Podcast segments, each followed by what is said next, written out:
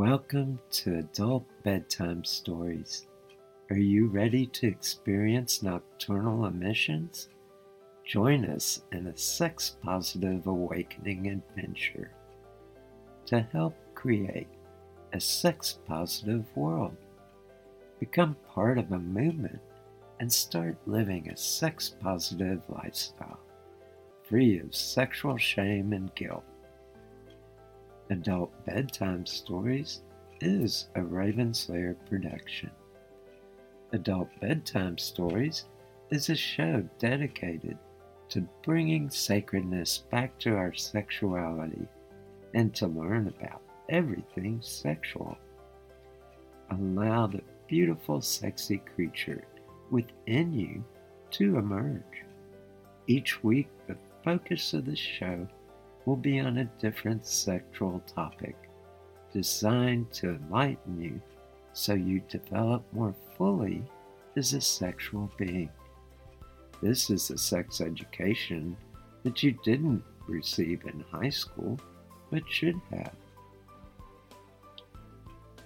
Imagine for a moment that we could change the world and live a sex positive lifestyle. In our sex negative world, the process of socialization teaches us to feel shame and guilt around sex. By adopting a new set of attitudes and values around sex, we can view sex with a new understanding, which is accompanied with positive emotions and the attitude that sex is a sacred act. I am Ladyboy Gigi, a sex expert, a life coach, and a sacred harlot. My life vision is to create a sex positive world through adult education and BDSM performance art.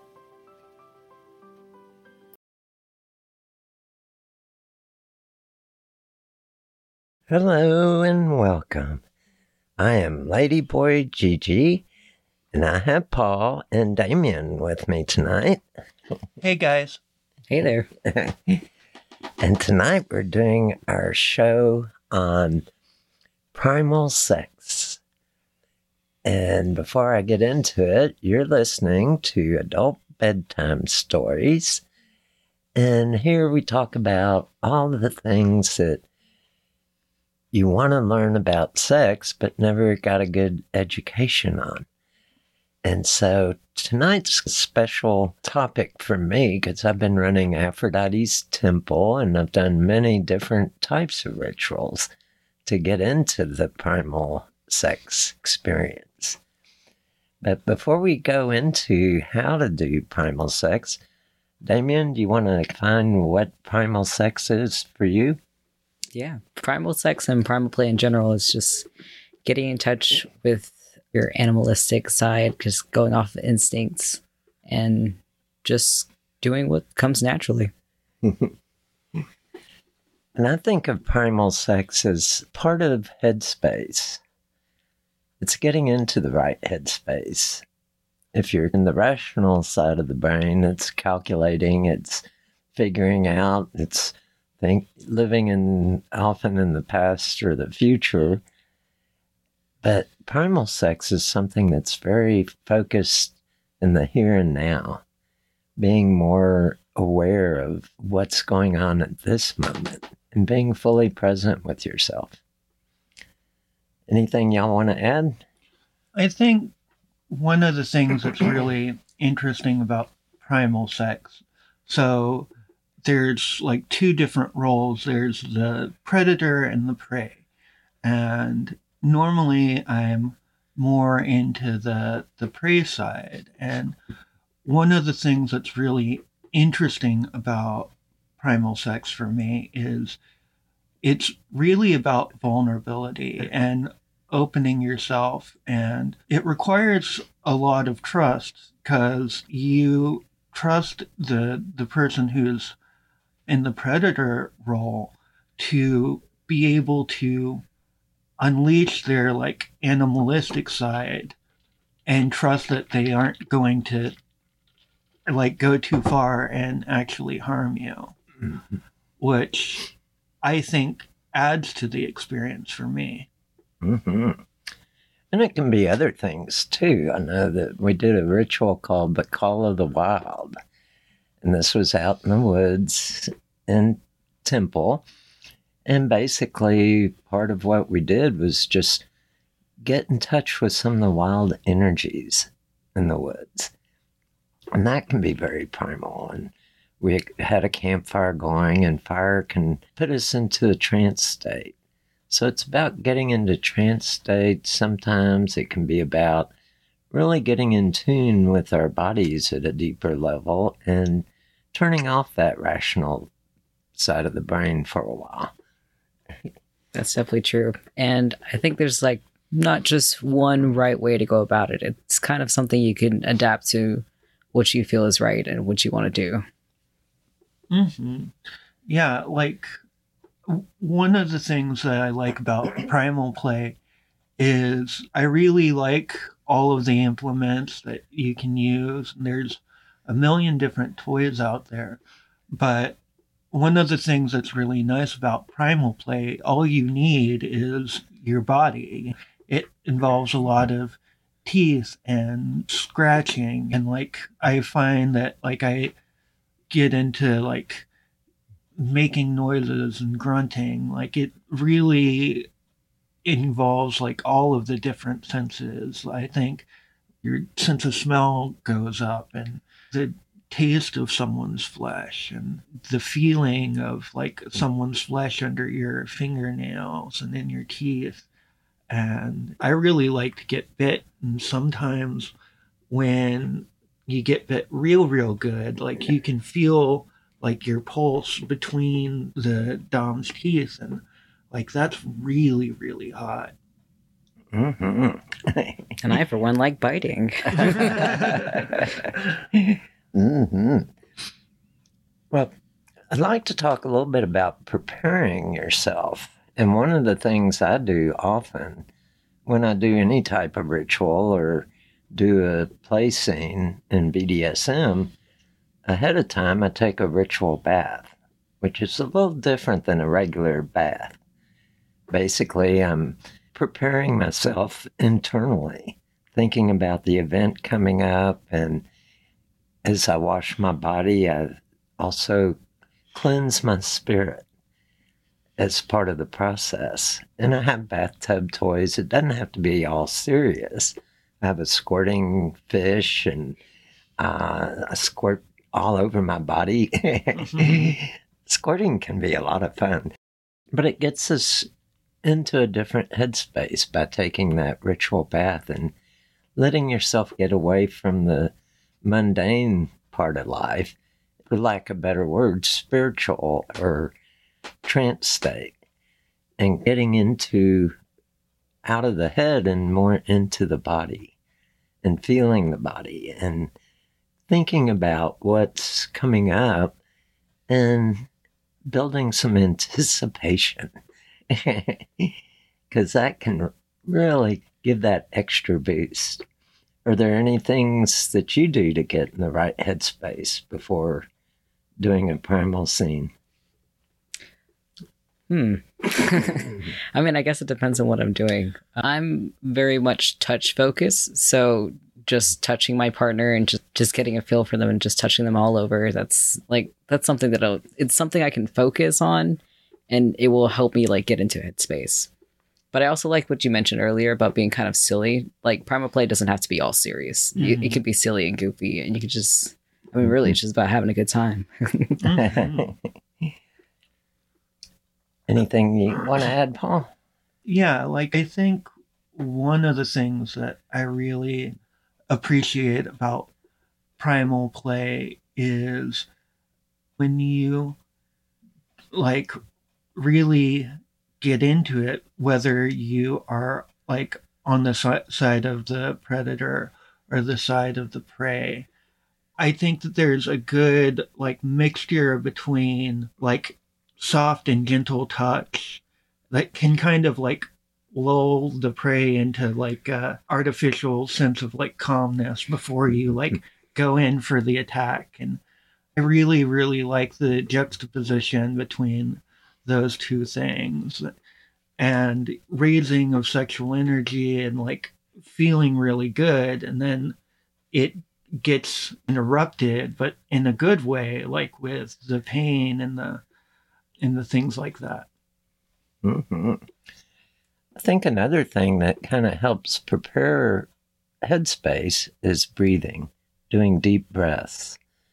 And that's part of my bathing ritual bath routine is that I do some mindful breathing and take a deep breath, forcing a lot of air into my lungs really fully. And then I open my mouth and sigh the breath out audibly, and it sends vibrations all through my chest it, when I do that. And it can be very powerful. I mean, it gets oxygen in the bloodstream, really brings everything, wakes everything up, and brings life. And it makes it much more tingly and tantalizing. I think we should also discuss negotiation because I think that's important for any kind of play, but Mhm. especially with primal play because you're going to be letting go a little bit. Injuries might occur, so you kind of have to discuss like what's on the table and what's not, and what kind of scene you're going for. Because primal play can be, it can be play fighting, wrestling. It could be a whole outdoor takedown scene. It can be like your spiritual rituals. So you just want to make sure everyone's on the same page. hmm Mm-hmm. And basically, when I run Temple, we go through the rules. We do have rules in Temple, and basically ask before you touch. we like to do things with informed consent. And it's going through what's the ritual is going to be, or if I'm doing a BDSM placing, I do a full negotiation, especially with new partners. And so we and there can be surprises, but you want to make sure they're good surprises, not Mhm. threatening. Mm-hmm. And by doing the BDSM interest evaluation ahead of time, I know what's safe territory for the person I'm playing with. And we're all a little bit different. hmm And one of the important parts of negotiation is, and I think it's particularly important for primal play, is knowing what, like, someone has an old injury or they have, like, an area of their body, like, for me, I have pinched nerves in both of my shoulders. So I have to be really careful about, like, some of the positions that I get into. And people just need to be aware if you have a bad knee or a bad hip, or also like past sexual trauma that can be triggered by specific things. Like, that's all important to talk about before you get into the scene because you don't want to find out in the middle of a scene. hmm And then, of course, it's always uh, good to talk about what you want from the scene and what's like what feels feels good to you. Obviously, I like biting, so that's something I will mention probably first. Like, am I okay to bite you? Where can I bite you? hmm hmm I think one of the other aspects of primal play, or at least preparing for it, is you want a good, safe environment. And you want a private environment most of the time. There can be sometimes semi or public environments for this.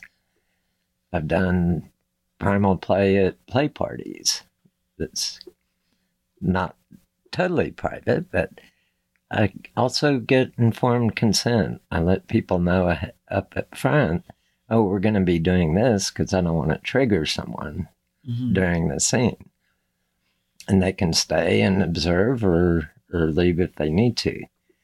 So I think it's just a good idea all, all the way around to gain informed consent from everybody. Oh yeah. Especially like I, I really like the point that you make about letting other people know for the scene because from the outside it looks very aggressive a lot of the time.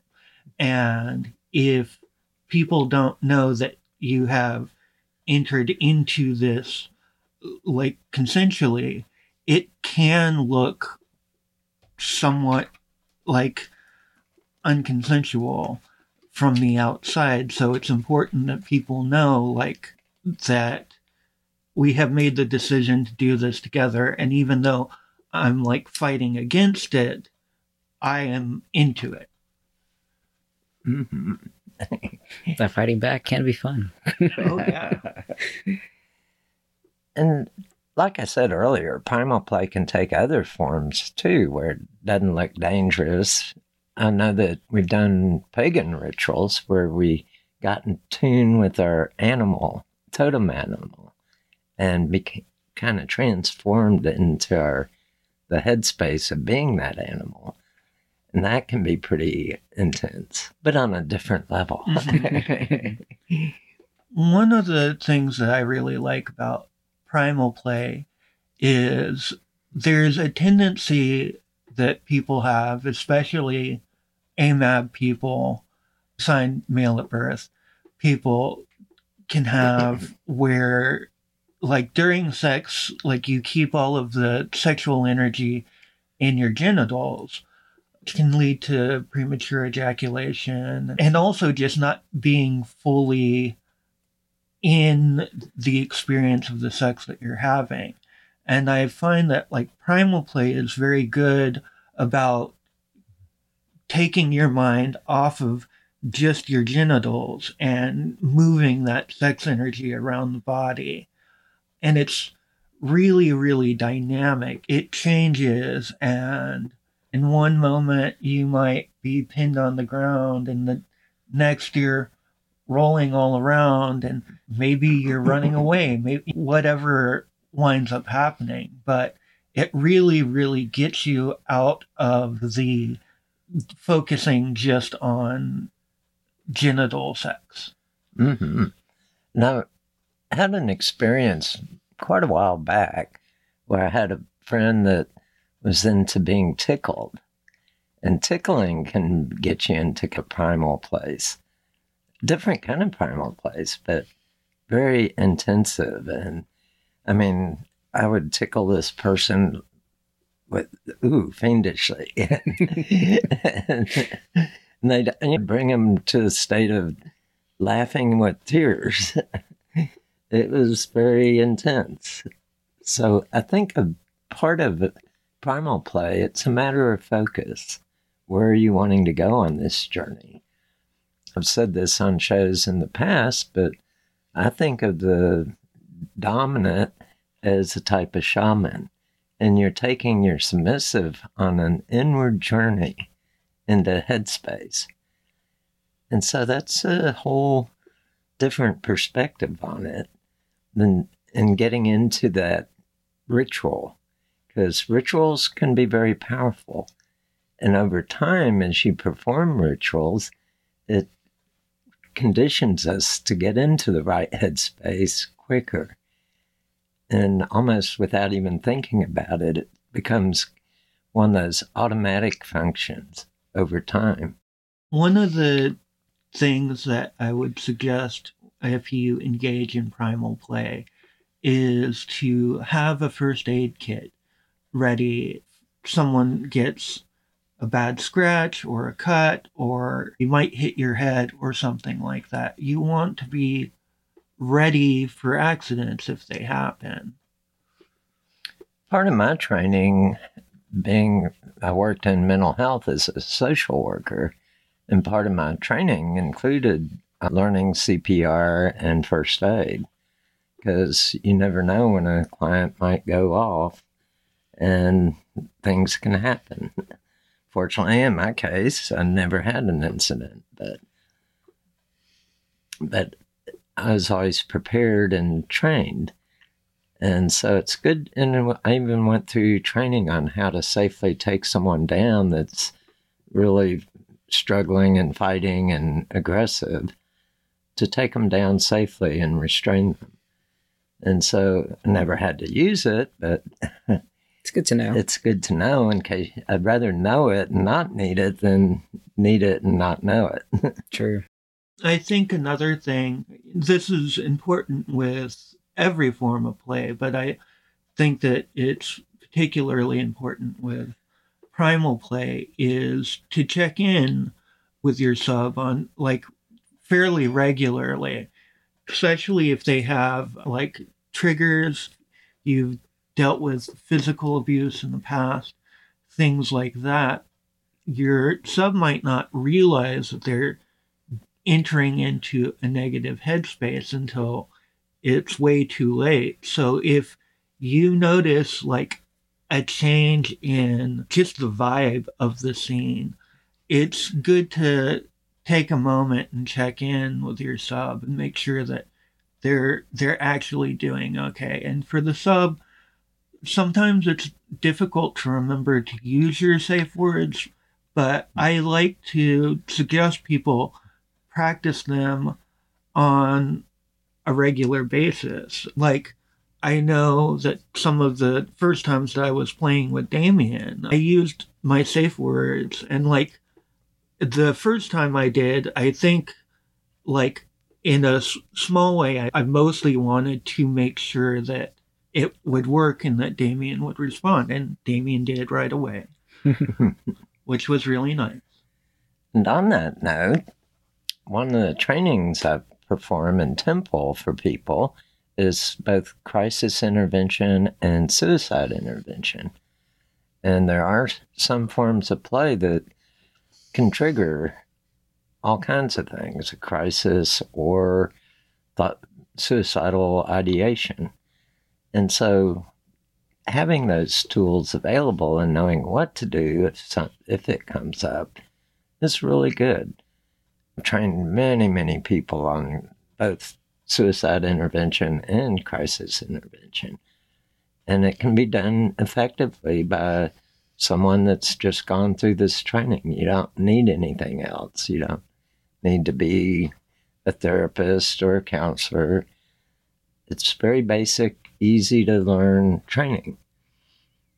And so it helps to go into anything you do that's kind of outside the norm with the tools you need. Good to be informed. And uh, going back to safe words, as the Dom at the top of the scene, you want to have a very like welcoming and positive reaction to when someone safe words. Like you want to thank them and make them aware that you are glad that they communicated that they needed to stop or they needed something else from the scene. Like just be very thankful so that they don't feel maybe guilty about ending the scene early. Yes, indeed. Well, I'd like to kind of shift our focus a little bit and talk a little bit about some of the scenes that were very powerful primal scenes for you. So one of my limits is as a bottom is face slapping. I am not good with that at all. However, I have found that as a top, it's a really good way to rile me up. so I will like allow a bottom to slap me in the face, like to get me going. and that'll get me into instant headspace.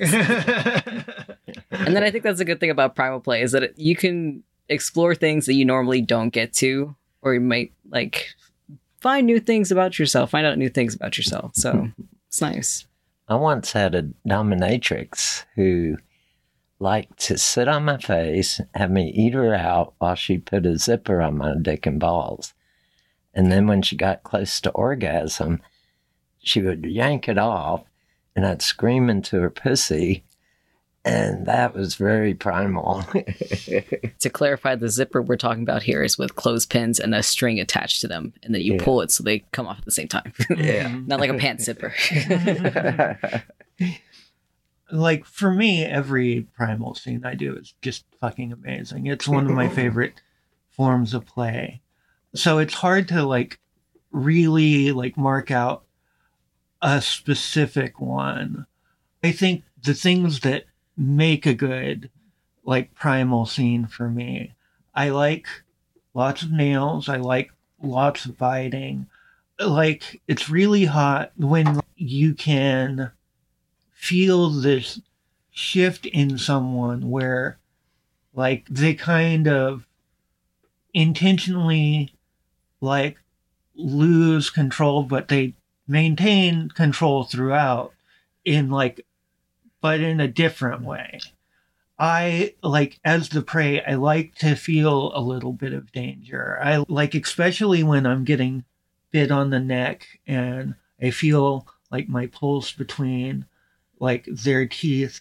Like, I like to imagine myself as like a little fawn that like l- like got taken down by a jaguar and like they're sinking their teeth into my neck and like oh my oh my this this might be the end like like You're oh, ah, about to be devoured. yeah yeah yeah like i i trust that that's not actually gonna happen but like oh it's so hot to like feel like it might And I'd like to throw in that there are different levels of primal and different forms.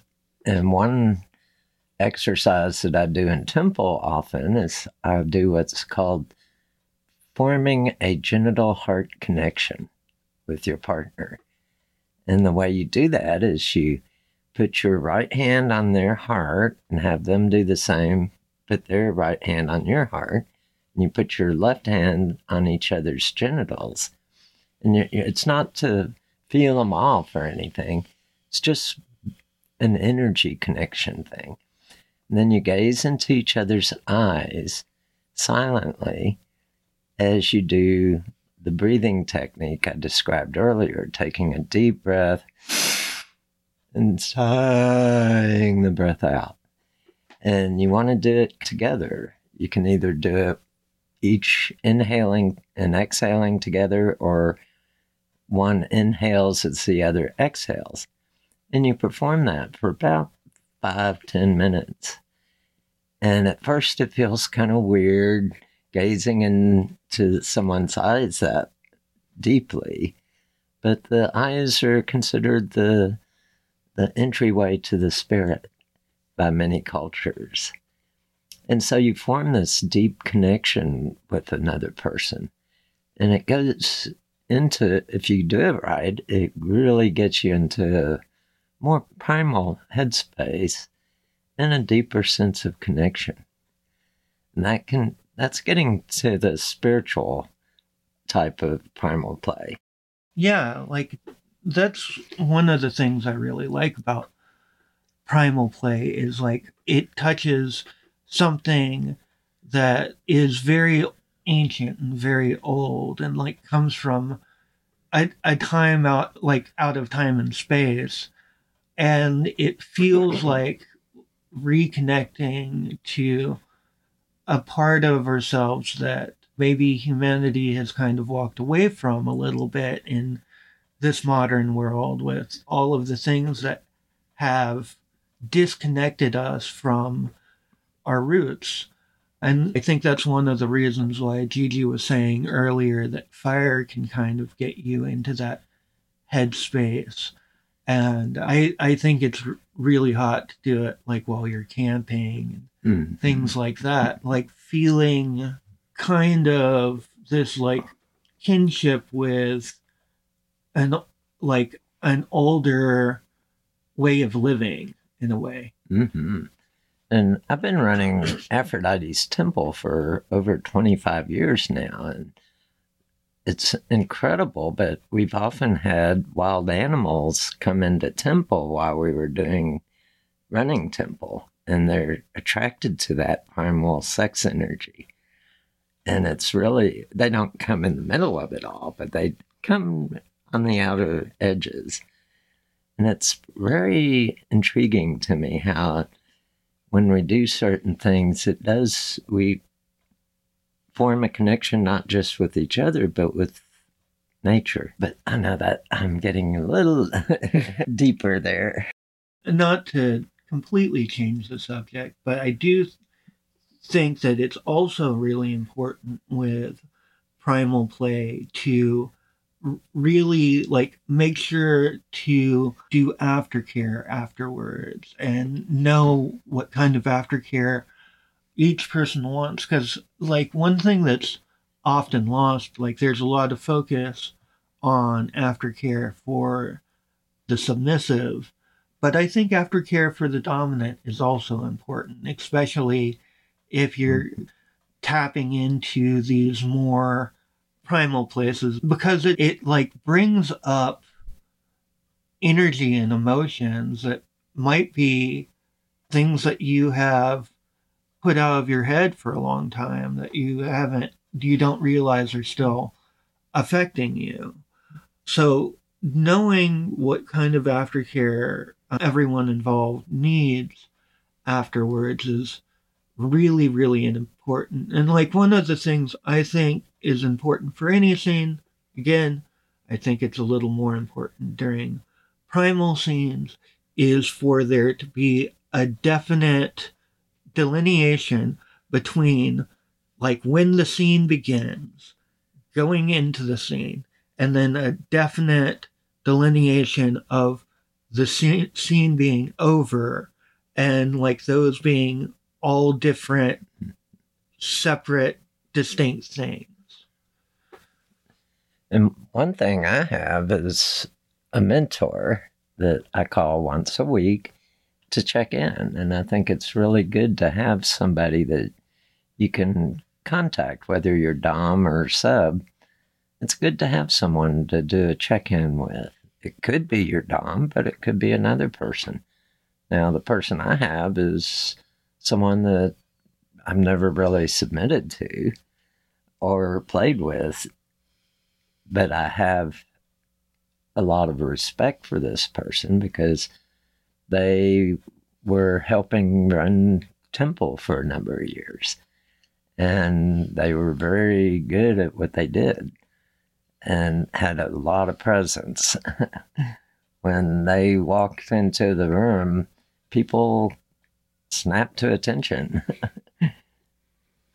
yeah it's definitely important to have someone to talk to afterwards because aftercare isn't just immediately after the scene it's going to be like days after because mm-hmm. I mean, well, drop can happen at any point in that range, like even a week after.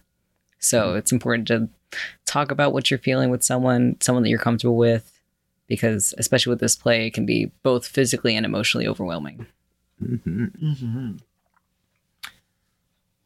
Well, we're to station break already. Boy, the time flies. and I'd like to remind people that we're starting new webinar training in February. It's going to be the first Thursday night at 10 o'clock p.m. Central Time, and it's free of charge. We do ask if you can to make a donation, and there's a donation button on the website. For our next training webinar, we're doing it on raising sexual energy. If your libido is a little bit low, and you want your libido to be higher, this would be the training for you because it really works. It's an amazing training. And basically, I'll have a video that I'll play for the training. It'll be on Zoom. And then we do a discussion afterwards and share what everybody got out of the training. So check it out. It's at ravenslayerleather.com forward slash videos. And another thing that even if like you have a really healthy libido, uh, this training is really one of the main things that helped me when I first started training with Gigi to overcome um, premature ejaculation because like getting into a practice of raising your sexual energy every day and not necessarily necessarily releasing it through orgasm can really, really help you take control over your orgasms. Mm-hmm. And uh, I also go through how to do your sex muscle exercises. Developing your sex muscles goes a long ways to giving you better control in many different areas. It can help with delayed ejaculation, premature, can help with ED, all kinds of things. So if you have any issues around sex and would like to really learn more about sexual energy and how to raise it, this would be the workshop for you. Mhm. Anything you want to add to Station Break? If you want to support our show, you can visit our Patreon at patreon.com forward slash ladyboygg. There are also links to it on the ravenlayerleather.com website and through ggwilbur.com. And that's two G's, W I L B U R dot com. The ggwilbur.com is also a place that you can go if you are interested in more personalized one-on-one sex coaching. If you find this to be a benefit to you but you think that you have specific issues that you really need some one-on-one help to work through that's where sex coaching comes in Gigi offers a free 15 minute evaluation so that you can talk with him and get a feel for what a coaching session would be like and figure out if it's a good fit for you. I think that's about it. Oh, okay. well, back to our topic. We're talking about primal sex, really getting into the juiciness of sex and that wild part of ourselves. And that can be so exciting, especially if your sex life has been routine. This will definitely add some spice to it. And I think just getting into it, you could try just play wrestling, like just a little, like just a little fun thing. Just Mhm. kind of like see what you like and where you want to go from that. What are some solitary things that one can do to get into primal headspace? Well, I think you mentioned uh, the breathing exercises. Yeah. And hmm, I think maybe taking a note from pet players, acting a little like an animal, just like heading on all fours, uh, maybe just like letting some sounds out, see how it feels, try it out. Mhm. Mhm. One thing I do sometimes is a thing to self soothe.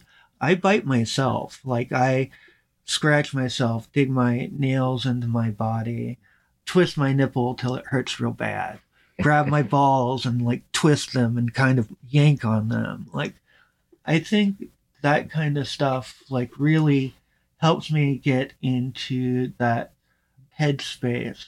And like also i have a very rich uh, like fantasy life. Like sometimes i just lay down and imagine scenarios and basically tell myself a sexy story. And i think that really really helps me get into that headspace a lot. I think it could help also picture what you would like from a scene anyway. Just fantasizing and thinking about what would get you going, what are you into. Mhm. I, I know for me, like one of the nice things about fantasy is like I can picture and imagine things that I definitely am not okay with in like actually happening. Like sometimes in my fantasy, it's like my eye gets gouged out or like my neck gets ripped open and I'm like squirting blood. Like that's not a thing I actually want to do. But like in the fantasy world, I can like really go very, very far in ways that would not be safe in real life. Same. And I would like to clarify that with fantasy and emotions both, there's no good or bad to it. It's as long as it's something you enjoy and it's getting you off, it's good.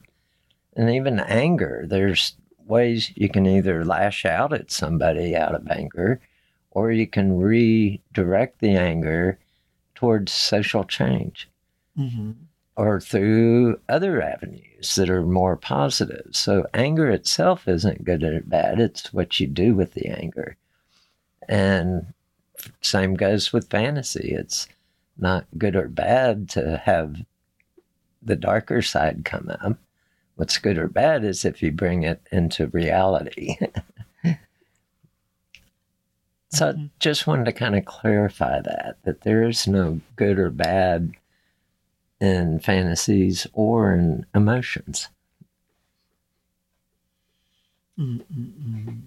Definitely no shame in some off the wall fantasies because we're all into weird stuff. Yeah, yeah, a hundred percent. And another thing I'd like to get into.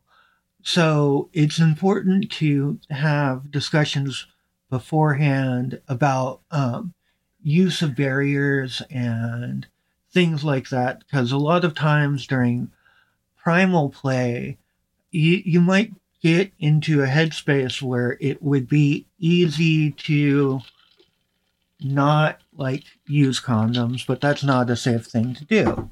So you need to know like what your plan is ahead of the ahead of time when it comes to things like barriers or like even like using lube like it might be really hot to think about just like spitting on your dick and shoving it in someone's ass but like that actually is like in the morning like it's going to be a bad decision so like you need to really make those decisions before you're in the middle of play Definitely during prep, just have everything very close and on hand so that you don't have to go looking for anything.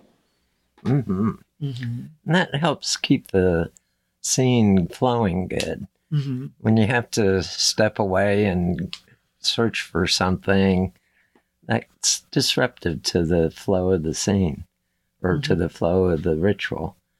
also in that same vein uh, you want to be you still want to be very careful about cross contaminating particularly anal sex with other forms of play it might be really hot to think about like going from ass to vag or ass to mouth but like in the real world that can lead to like yeast infections and thrush and all sorts of nasty things happening so you need to think about that before you get into play as well. hmm And one thing I do like to have at Temple is hot showers so that people can clean up if they need to. I know some people have allergies to different things, and some lubes can cause a bad allergic reaction for some people, or latex. Some Mhm. people are allergic to latex, so Mhm. having the means to clean up and get the allergen off the body is important. So an- another thing we touched on, like how you have to take care with different triggers and things like that with primal play. But I also think that primal play can be a very good way to work through some of those issues. I know that dealing with my trauma around being molested, it really opened up a lot of doors to getting into the vulnerability of some of those feelings in a safe way because by the time me and Gigi had been working long enough to actually touch on some of those issues during our sessions, I had already built up a lot of trust with Gigi. So it was a safe place for me to get into the headspace of maybe feeling like I was being taken advantage of when I knew I wasn't, but I could get into that headspace of those times and I could gain some agency over it and make better sense of it in my head. And primal play can be very healing at a psychosexual level. It gives us an opportunity to experience things at a whole different level than what we normally experience in mundane life. And it can get us in touch with parts of ourselves that society tends to culturate us to not look at too closely or experience too closely.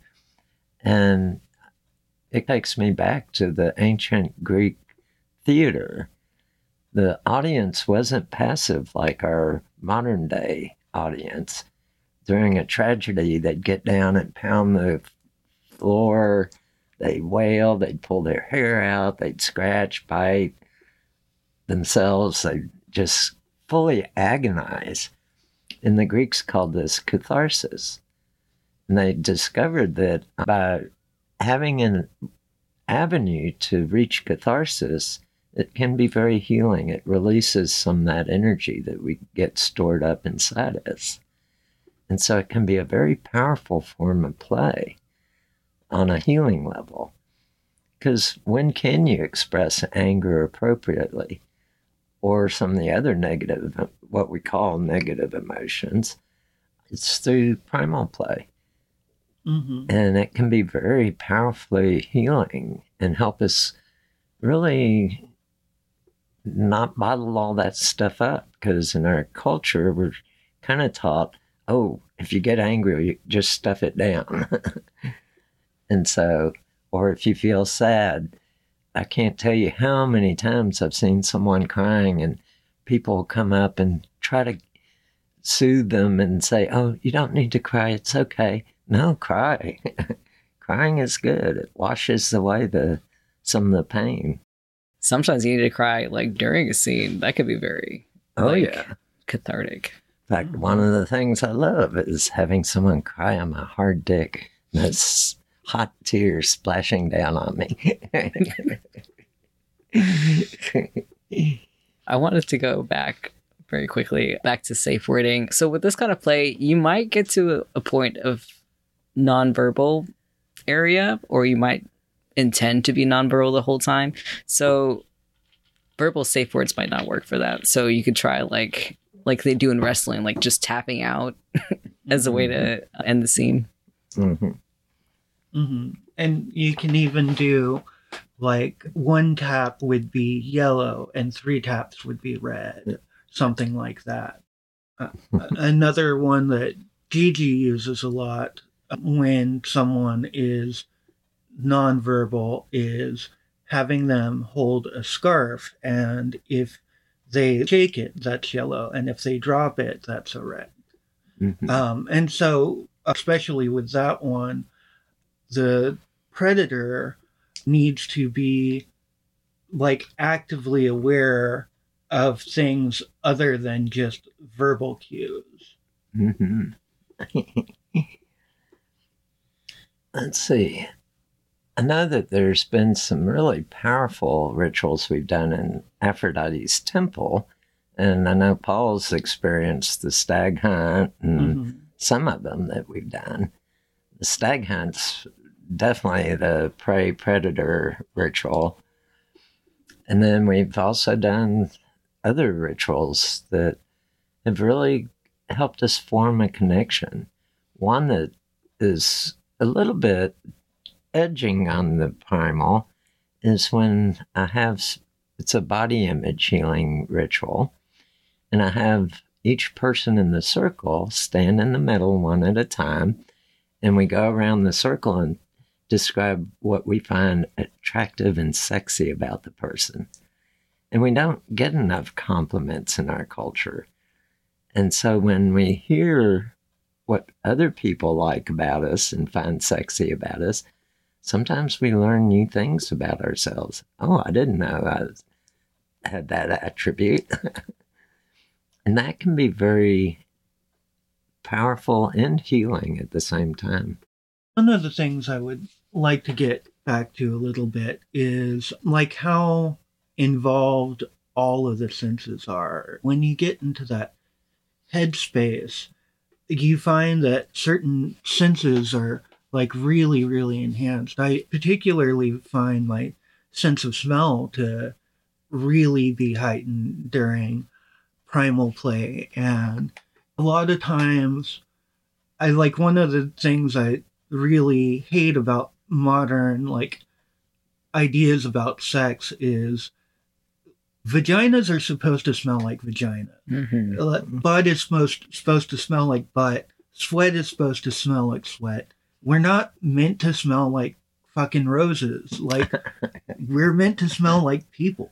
Mm-hmm. And like during a primal scene, you're really able to like tap into the the pheromones that people are putting off and really accepting you make noises, you fart, you you, you burp, you wail. you wail, you, you queef. You're a human and you're like in a human body. And I think that there's a celebration of that that comes with primal play that I really appreciate. Mhm. I'm glad you brought that up because one of the things I'm allergic to underarm deodorant. I mean, it burns my underarms if I try to use it. And it's also horrible tasting when you lick somebody and get deodorant on your tongue. It's like dries your tongue out. It's nasty. So I, I ask play partners, yeah, take a bath before you and don't put anything on your body before we get into this kind of play if there's going to be biting or licking or scratching. hmm One thing in particular, since we brought up uh, like doing primal play, like while camping, if someone has used insect repellent, they need to wash that off. It Mhm. tastes terrible. Oh, yeah. Any kind of chemical stuff that you put on the body, whether it's perfumes, deodorants, or insect repellent, they aren't meant to be tasted. Mhm. Definitely good to be as natural as possible and what you're comfortable with. Mhm. Mhm. Another thing for camping that can really help in a pinch is baby wipes, uh, particularly the unscented ones. Yeah. And I'd like to talk a little bit about some of the things we've experienced in Temple in a kind of general sense.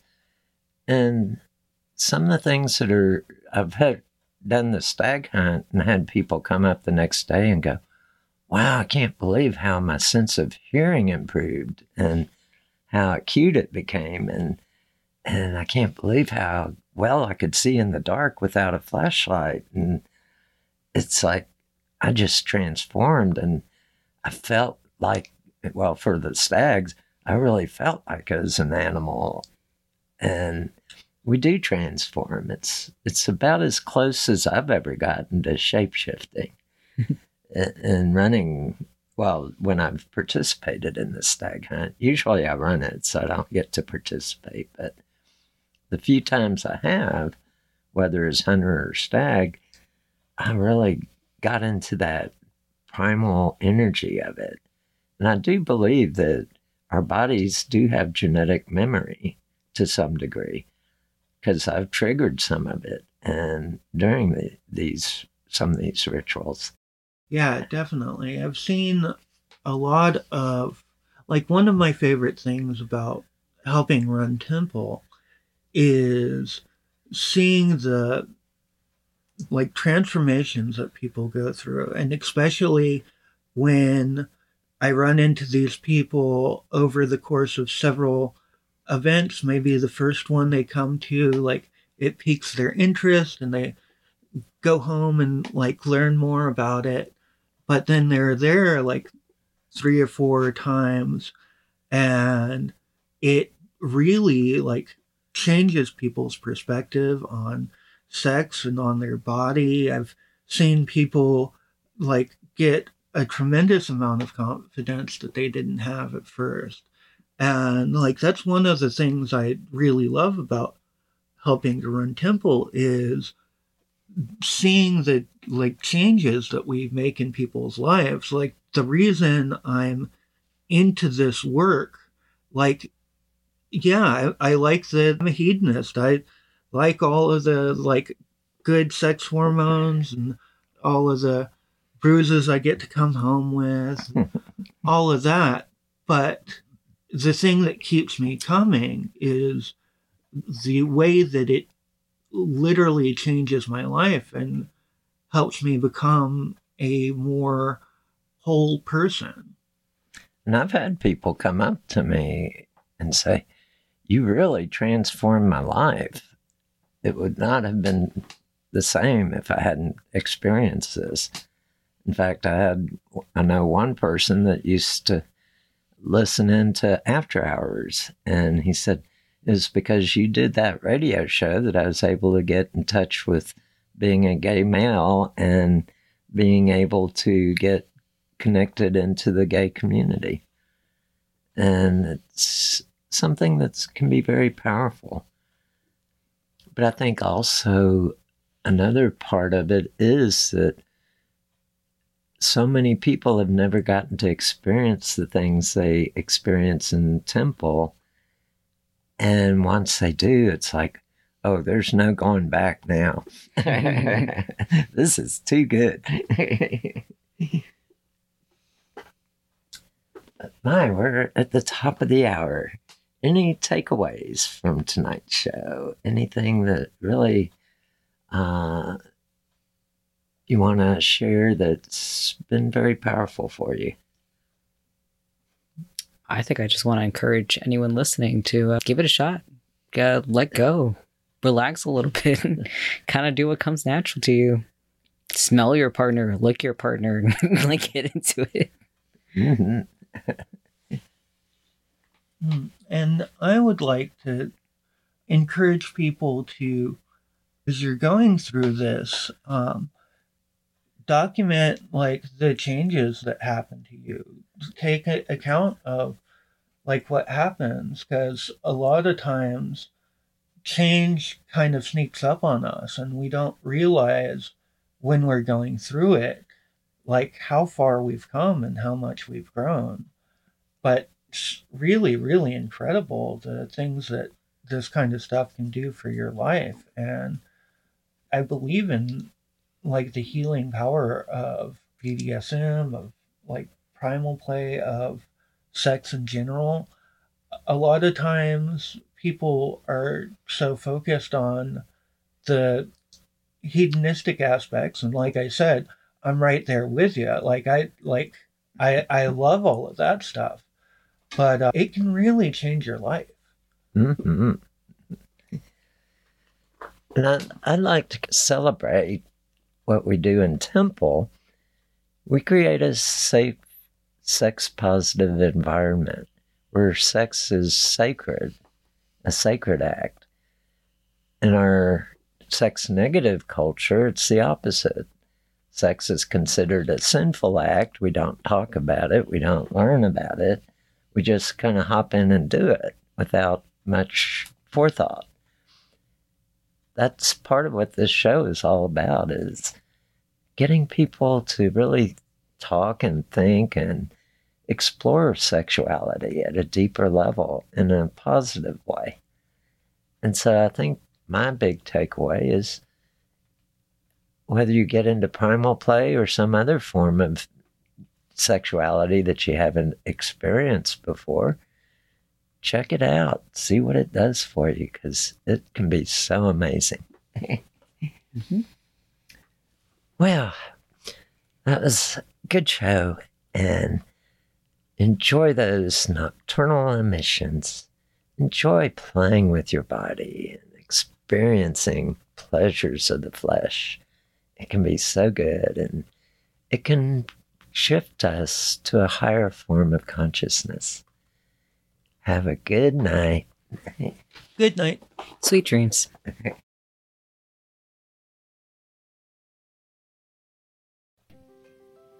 I find it interesting that adults in our culture are not provided with informative sexual education. Even married couples don't have access to an adequate sexual education and how to pleasure each other. It's assumed that somehow we will instinctively know all that we need to know about sex. I don't know how you feel about this, but I think there's a better method.